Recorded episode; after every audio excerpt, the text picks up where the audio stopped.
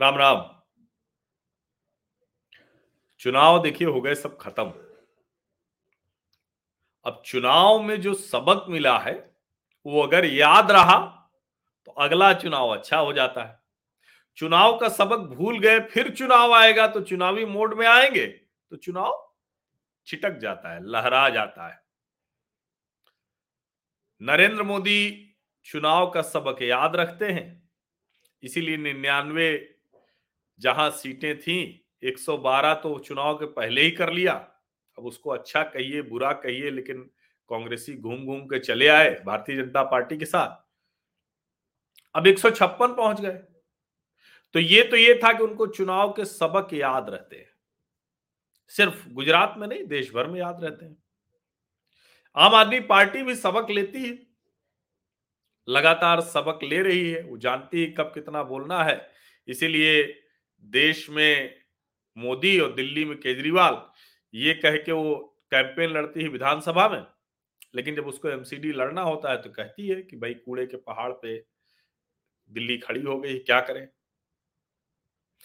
लेकिन देश के सबसे बड़े राज्य उत्तर प्रदेश की दोनों मुख्य विपक्षी पार्टियाँ, अब तो तीनों कहते हुए, मुख्य कहते हुए बोला नहीं जाता, क्योंकि कांग्रेस कहाँ से मुख्य कह दू?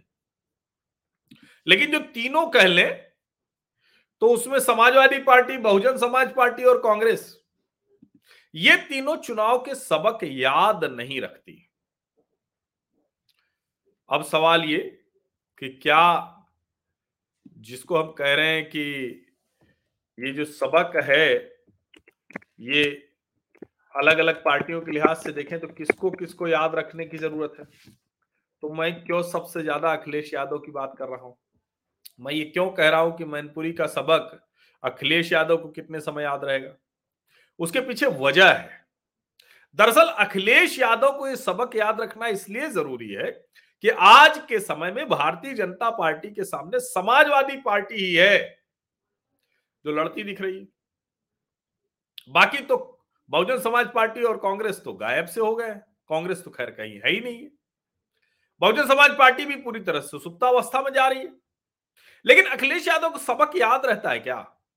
योगेंद्र यादव ने तो कह दिया कि हमने ज़मीन बनाई थी, उस पर आप खेल नहीं पाए, बैटिंग, बॉलिंग नहीं कर पाए। आपको याद होगा, मुलायम सिंह यादव जब अपना उत्तराधिकार सौंप रहे थे, मुख्यमंत्री बना दिया था तो पार्टी लेने के लिए चाचा शिवपाल यादव को बहुत अपमानित किया। नहीं चल पाए दोनों। अकेले अकेले चले, बेइज्जत होते रहे। चुनाव हारा अलग बात। उसके बाद क्या हुआ? जरा देखिए 2022 का चुनाव आया, फिर से साथ आए, लेकिन अपने साथी दलों को ही बहुत साथ लेकर नहीं चल पा रहे। चाचा शिवपाल भी नाराज़ हो गए, दूसरे जो दल थे साथ में, वो भी नाराज़ हो गए। चिट्ठी लिखी तो कहा कि जहाँ जिसको जाना है चले जाओ। शिवपाल यादव को कहा, रोका किसने था आपको? अब जब अपनी पत्नी का चुनाव आया तो याद आया कि नहीं, चाचा शिवपाल है। ये याद क्यों नहीं आया था रामपुर और आजमगढ़ के लोकसभा के उपचुनाव में? सबक तो मिल गया था, लेकिन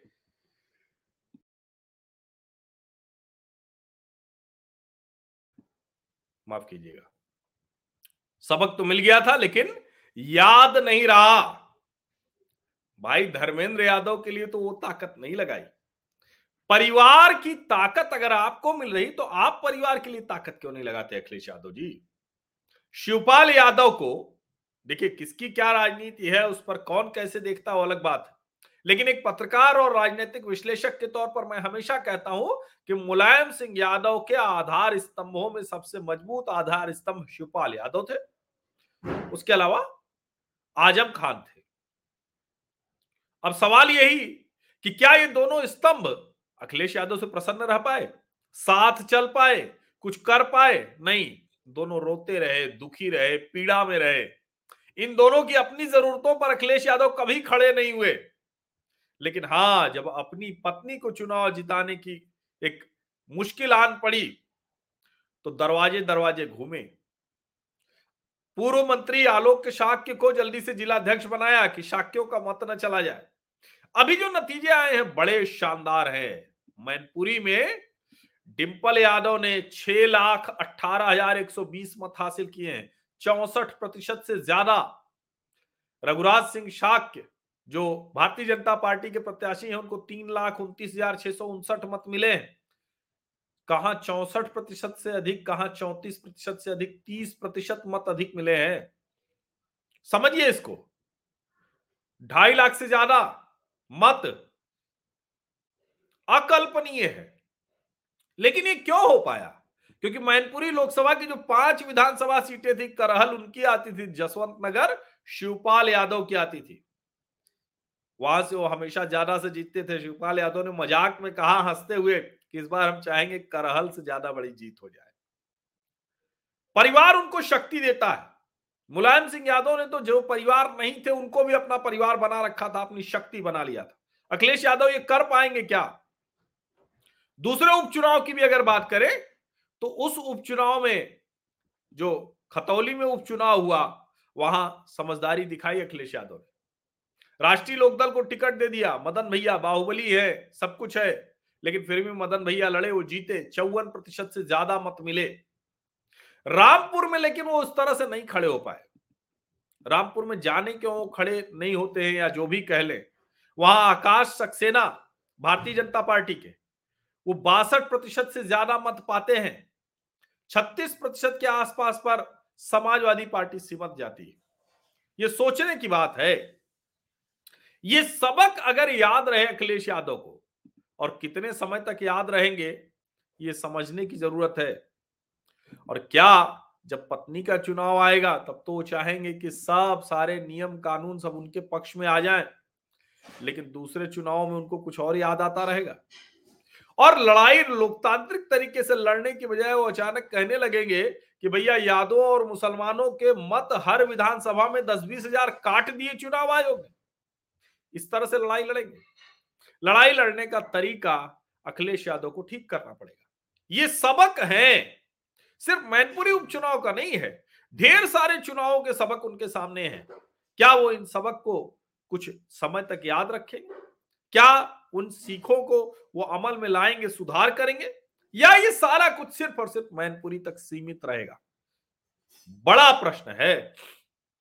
अगर इसका सही सही जवाब अखिलेश यादव खोज लेते हैं तो निश्चित तौर पर राजनीति में उत्तर प्रदेश की टिकेंगे। और नहीं तो शायद बहुजन समाज पार्टी और कांग्रेस की तरह समाजवादी पार्टी के लिए भी संकट खड़ा हो सकता है। निश्चित तौर पर कोई भी राजनीति, किसी की भी राजनीति वो स्थायी नहीं होती, चाहे वो पार्टी हो, व्यक्ति हो, विचार हो। लेकिन हाँ इतना ज़रूर है कि जब आप लड़ते रहते हैं, जब आप इस चीज़ से नहीं कि सिर्फ़ अपने लिए लड़ रहे हैं तो फिर आप भरोसा बढ़ा पाते हैं, बना पाते हैं।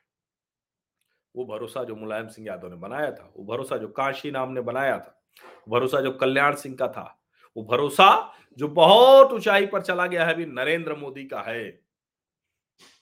उस भरोसे का कम ज़्यादा प्रतिशत हो सकता है। लेकिन बुनियाद तो वही होती है। अभी उस बुनियाद पर अखिलेश यादव बहुत कमज़ोर दिखाई देते हैं। अब मैनपुरी का सबक याद रहा तो ढाई लाख से ज़्यादा की जीत बहुत बढ़िया, नहीं तो एक जीत से कुछ फ़र्क नहीं पड़ता है। रामपुर में आरोप लगे, प्रत्यारोप लगे, लेकिन भारतीय जनता पार्टी जीती है और बहुत अच्छे मतों से जीती है। सोचिए जरा ये समाजवादी पार्टी के लिए और अखिलेश यादव के लिए। बहुत सोचने की बात है। व्यवहार में, आचार विचार व्यवहार में एक परिपक्व राजनेता कब बनेंगे अखिलेश यादव? यही बड़ा सवाल है। बहुत बहुत धन्यवाद।